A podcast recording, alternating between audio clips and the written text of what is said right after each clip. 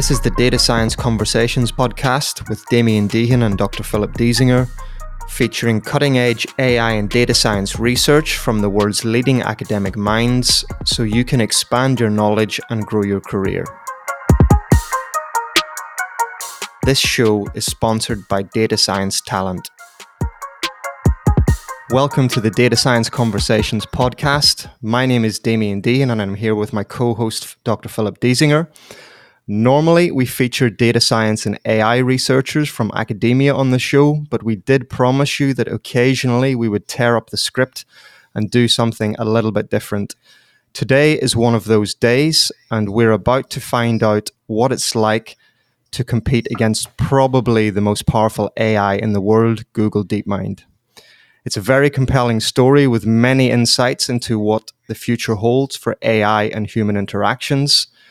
And our guests on today's show are two world-class esports performers, Dario Vinch and Gregor Hominich. Dario is better known in the gaming world as TLO and Greg as Mana. They are currently members of the iconic multi-regional professional esports organization Team Liquid. Mana started playing video games when he was just 5 years old in his native country, Poland. He was a notable player of the original StarCraft game Brood War, and he made it into the TSL2 tournament in 2009. In 2010, he joined the Mouse Sports team, where he transitioned over to StarCraft II.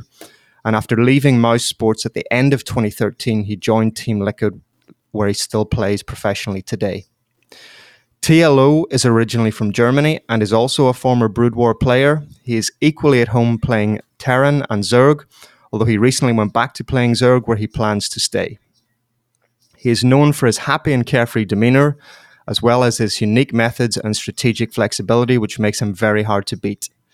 He is a favorite of StarCraft II fans worldwide, so much so that there is even a fan club for his beard.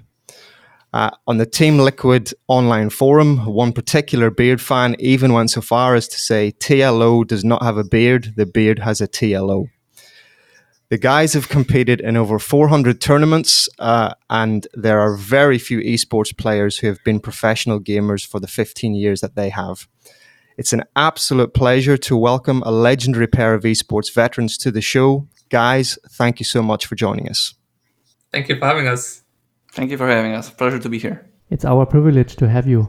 Dario, can you explain what esports is? So esports basically just stands for electronic sports, and it's essentially just any competitive gaming that's, happens in an organized way. So just as we have traditional sports, having tournaments, gaming nowadays has tournaments as well, and that would all fall under the umbrella of esports. And just as sports has many different disciplines, esports has many different games that fall under that umbrella. But there's a difference between just gaming. If you're just playing Mario Kart, if you're just playing games like that at home, that is not esports, that's just gaming, while esports is where the professional competitions happen or the amateur competitions. And you are both professional players who make a living with esports. Yes, absolutely. Basically, Mana and I would say for both of us, it's about 10 years that we are doing this as a full-time profession that we can live from. And it's been a profession that's been growing increasingly. When we started, it was basically just a handful of people, and maybe in South Korea, maybe a few people in Europe and America that could do it. But nowadays, there's thousands of people that make their living full-time playing video games. Craig, can you help us understand what the life of an esports athlete looks like? So an esports athlete would be a person who plays competitively in esports. Just like in regular sports, there are different kinds of genres like basketball, baseball, and so on. In esports, we have different kinds of games, different kinds of genres like real-time strategy, shooters, or just the sports games like FIFA.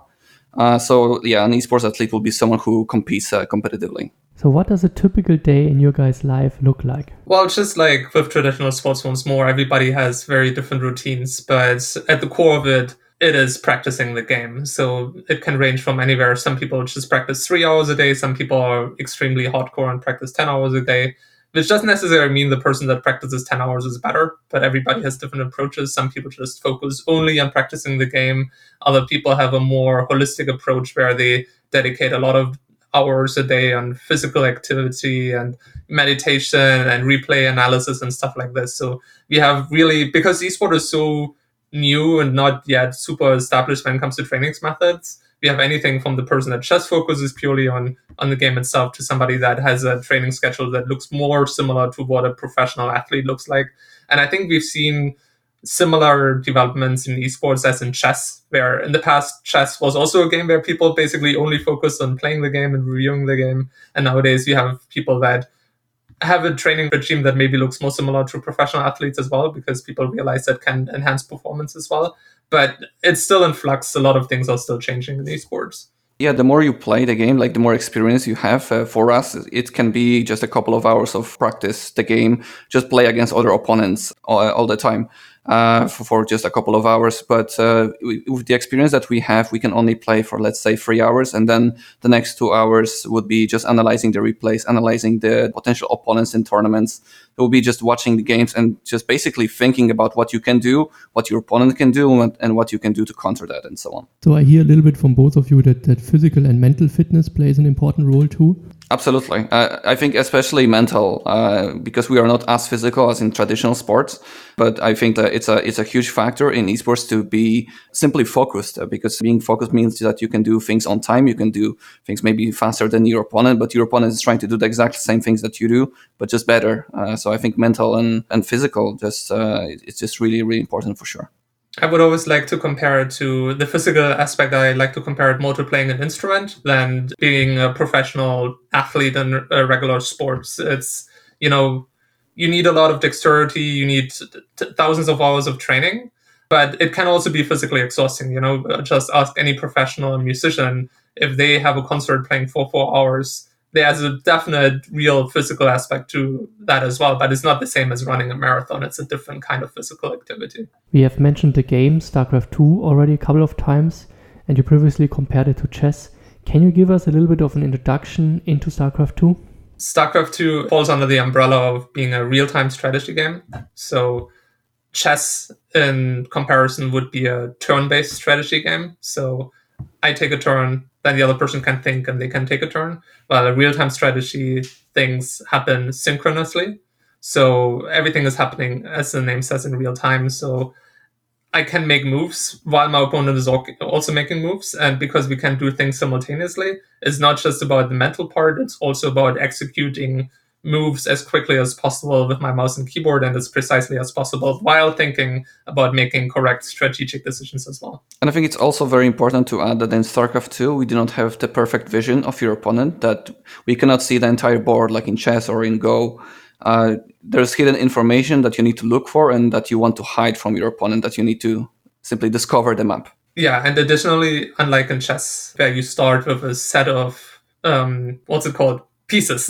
You have a set amount of pieces that can only diminish throughout the game. While in StarCraft, you start with very few pieces that are your economy. So you're building up an economy, and that economy will grow, and you will build an infrastructure, and then you will build basically a fighting force. So you will be adding pieces throughout the game. And then as you engage your opponent, you will also start losing units throughout the game. So the configuration of what you have available to make moves with will change throughout the game. You mentioned already that speed and dexterity play an important role for the game. There's also something called APM, actions per minute, and professional players reach very high numbers of actions per minute.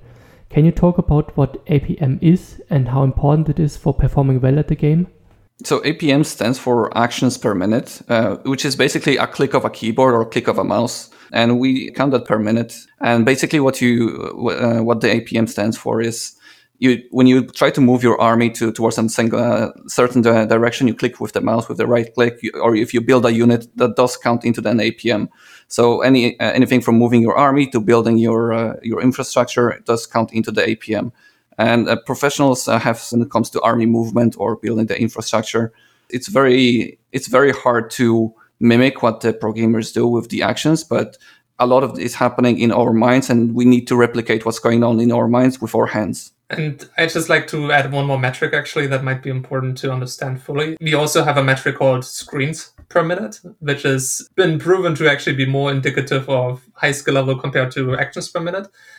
So when you're playing chess, as an example, again, obviously you see the entire board at all times, right? But StarCraft essentially has such a large board that when you're looking at your monitor, you only see a small section of the board at one time. So you also need to be moving around your camera to, even if you have theoretical vision in the game of it, you still need to move your camera there to be able to gather the visual information. And we have a little mini map in the bottom left that represents the whole map in a simplified way. And then we have a bigger screen where we see the more detailed information. And so we need to multitask a lot because we can't see everything that's going on at the same time. We need to be moving around and dedicating, basically prioritize what we want to be doing where. And it's not just that, there's also something called a fog of war, which leads to limited information that you also have to manage, right?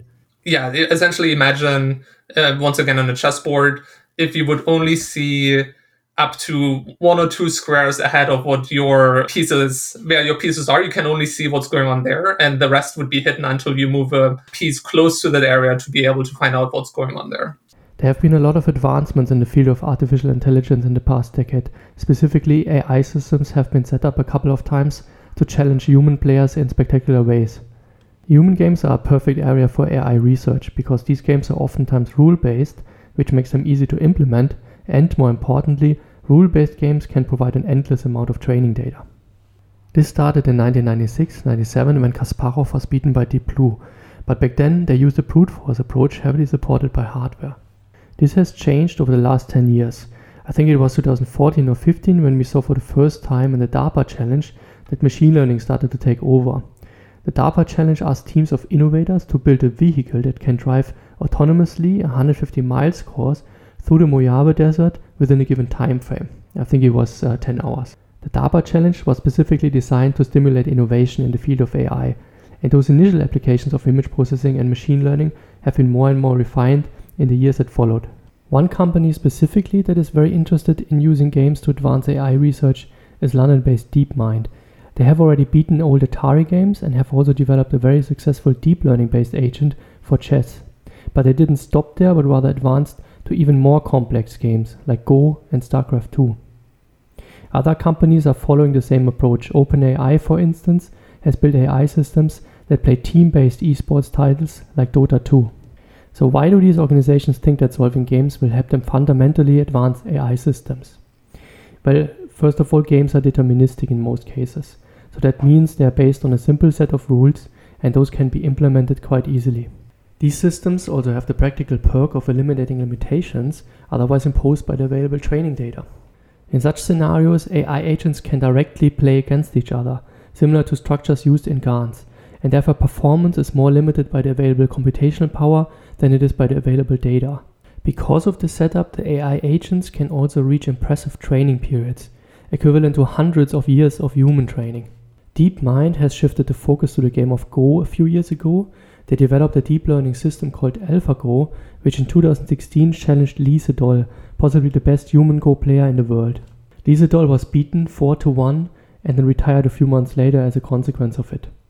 This can show how painful it can be for humans to be confronted by a stronger performing machine system, especially in areas of cognitive performance.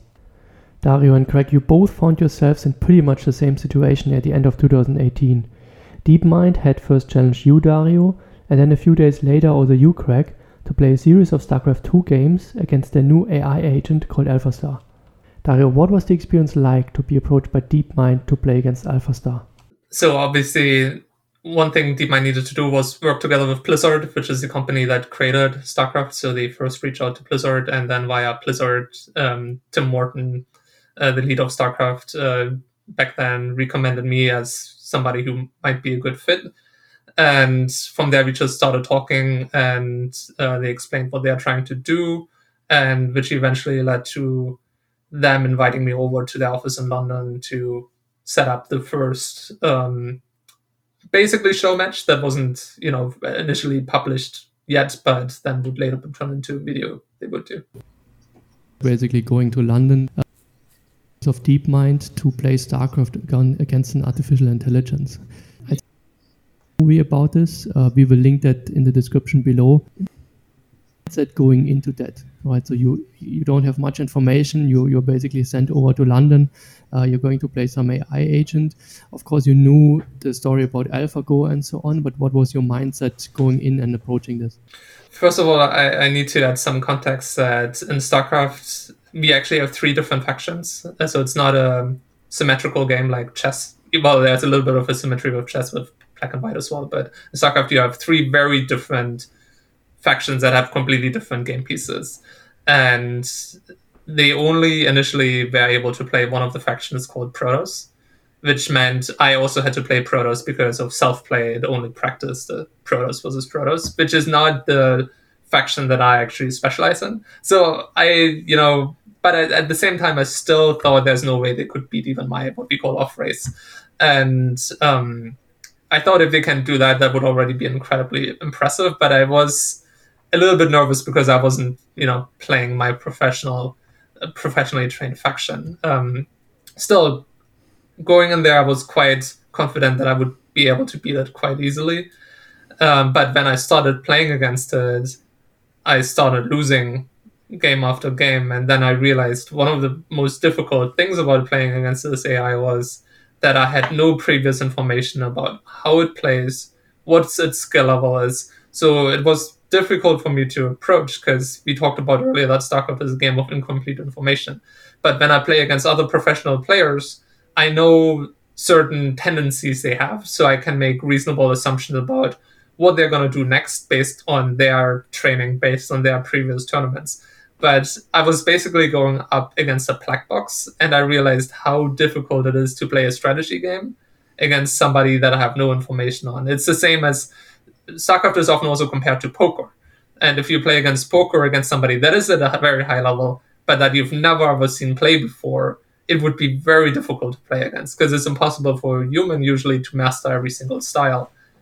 So I can narrow down what they're going to do strategically based on just the previous information I have on them. So the most difficult part was not knowing what it's going to do, what level it's at, and if it's going to play at all similar to human or do something completely itself. So I got crushed 0-5 in my first encounter with DeepMind. But there was still a caveat that, it wasn't the full game that was being played.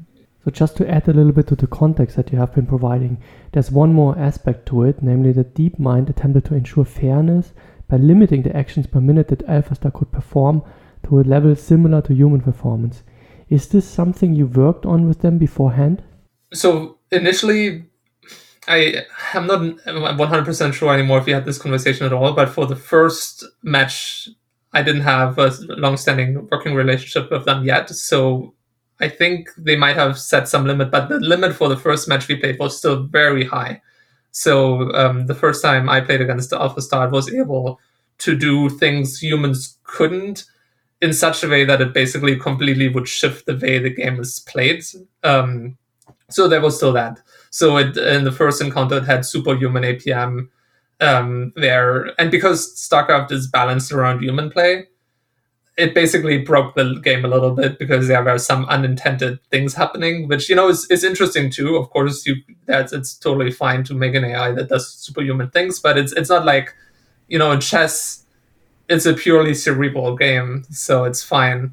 But imagine if playing against, an AI and it would just be allowed to make two moves. When you make one move, that wouldn't be an entirely fair game anymore. So there was still a little bit going on of that. But after the first match I had with them, we started having a conversation about what limitations need to be added to actually have an interesting competition where it's not just about being mechanically crushed, but that the AI actually has to play in an interesting strategic way too. So a little bit playing like a black box, right? You compared it to poker. I think if I understand this correctly, you even played a different type of AI agent each game. So there was no chance for you to adapt at all between the games, right? Yes, and for that first match, I didn't have that information. I was provided that later, and they got DeepMind really after that put in more and more effort of being aware of that kind of thing. But because I played the first match, and then I kind of assumed maybe I can blind counter it myself. But they picked off basically 5 different entities that I played against, so that was a little bit difficult. So coming back a little bit to the original question, you said that when you went into that first match, you were a little bit nervous, but more because you were off-racing rather than going up against an unknown opponent. And this then changed after the first or second game. Yeah. Usually, if you play StarCraft against somebody, you always have the information, am I the underdog, am I the favorite, or are we about equal? So if I play against somebody that I know is a better player than I am, I will take more risks because I know in a standard game I'll probably lose. So I can take bigger risks to maybe get an edge. And if I play against somebody that's worse than I am, I play way more conservative. And once again, that's very similar to poker. If you're a professional player and you play against a total amateur, you're not going to do any crazy mind games because, you know, that can only backfire. So you're just going to play a very slow, normal game. And, you know, the longer the game goes, the more likely it's I'm just going to win based on my experience. But if I don't know who my opponent is, I can't make that value judgment of what are risks worth taking. Dario, you mentioned that you went to that first game with a lot of confidence, but then you lost the first game and you were behind. Did that affect your approach going into the remaining games? So I did try to find tendencies in what it was doing, and I think I did become better over time trying to exploit some of the tendencies, even though it was different agents, there were still some similarities, but 5 games were not enough time for me to completely adapt to that. And there was totally a human aspect as well, that the more I started losing, the more nervous I got, which is definitely an advantage an agent has. They're not going to care because they don't have a brain. So it's not going to start playing worse because it's in a competitive environment, while I definitely felt the pressure of humanity on my back. So after DeepMind had played and beaten Dario at the end of 2018, they came back and wanted to challenge someone whose main race was Protoss, the same race the AlphaStar agents were playing. So 1 week later, Greg, you found yourself in a similar situation like Dario before. You were also traveling to London to the DeepMind offices to play a 5-game series against AlphaStar. Did the two of you exchange information in between? And Greg, did you prepare in a specific way for that? We didn't exchange that much information. Dario was not allowed to as well, because he was approaching the games with zero information and I was supposed to be in the same position that he was in. So yeah, we were not allowed to exchange that much information. I just deduced myself that if I'm going there, that means that they need someone that is very good at Protoss, because I only knew that it plays Protoss versus Protoss and that's all I knew. So I just knew that they need someone better than Dario's off-race. So that also put some thoughts in my head that, is this AI actually very competitive? Can I have some troubles versus it? At the time that TLO was defeated? I think I didn't know that he lost 0-5. But you probably assumed, based just on the fact that you were invited now, right? And at least that it gave me a hard time, yes. Right? Because it also wouldn't make any sense to bring you in after. Yeah, I was definitely taking into consideration that Dario probably lost the series of 5 games, but I didn't know if it was 0-5, 1-4, 2-3, or if the games were close, or if it was a complete crushing. In the AlphaStar documentary, they show you coming in and setting up to play against the AI. You looked very confident there. Can you talk about your mindset at that moment? I was very confident. For me, I also am kind of a player that is very good at Protoss versus Protoss, and it was going into the best matchup that I am at, so I was feeling confident. I was also feeling very good overall at my game during that time. I was feeling good in practice, and just I'm playing against AI. Obviously, I was feeling very nervous against just an artificial intelligence. But just my approach into the game, I was feeling confident. I was nervous, but I knew I have a potential to defeat it. For you, the very first game that I played, I lost, but the game that I played was very close, and I think I should have won. Even to this day, I think it was a game that I definitely could win. I have absolutely underestimated the skill of AlphaStar at that time, and the strategy that it executed was very easily defendable, but because I have underestimated the power of it or how good it is, I lost that game. And I was like, this is just the first game, and I should have won it, so I didn't get too nervous, but I was a little bit upset at myself that I let this opportunity slip. So then the other games went much more smoothly in favor of AlphaStar. I lost game number 2 and game number 3 and game number 4. They were quite similar in the ways that the AlphaStar approached it, but the games were not as close as game number 1 was, where I was feeling that I definitely have a shot at winning. And after the next 3 games that I was already 0-4, I was feeling very nervous that it's not possible for me to beat it. And, I was one of the best players in the world at that time, and it's already beating me. I was feeling that it's actually good. And then game number 5 was very similar to game number 1, where I scouted a different strategy that the AlphaStar was doing. It made completely no sense from a human point of view. And I again underestimated the power of this strategy, and I very narrowly lost game number 5. So in the end, I have lost 0-5 as well. You also try to adapt your strategy going from game to game? Absolutely. I was trying to find similarities, like in Dario's case, to find some tendencies that the agent is going for, but because it was 5 different agents, it was impossible for me to find a specific strategy that would defeat, because it had different approaches to each game. And even though I had made some adjustments from my perspective, the agent played completely differently. You're playing a ton of these StarCraft II games and matches, and you're usually playing against humans, of course. A situation when playing a game where you can feel out the opponent, you can see how they react, you can see different styles and so on. When you were going against the AI, did this feel similar? Would you say it felt like a human, or did it feel completely different? I would say it felt somewhat similar, but some of the moves that the AI did, some of the approaches, was completely unhuman-like.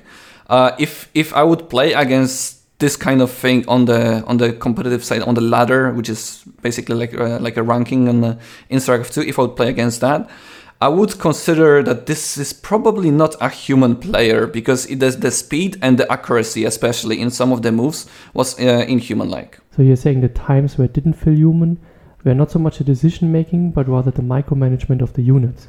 I think some of the strategies that they chose were definitely not the ones that humans choose. So strategically, it was different, however, somewhat similar to humans. I would consider like this player would be just worse or has a different approach to the game. I wouldn't think that it was an AI, but because of the moves or like the army movement and army control, that was definitely the biggest point that you could tell that this is not a human player. At this stage, yes. But I guess we'll talk more later about how that developed. And that concludes part 1 of this fascinating conversation with esports legends Mana and TLO. Please do join us on the next episode, where we will discuss in detail the story of their rematch against Google DeepMind's AlphaStar. That was a live event that took place 6 weeks later in London. And if you enjoyed this show, please do leave us a rating on your favorite podcast app to help us and enable us to further the reach of the show. And we look forward to having you on the next episode.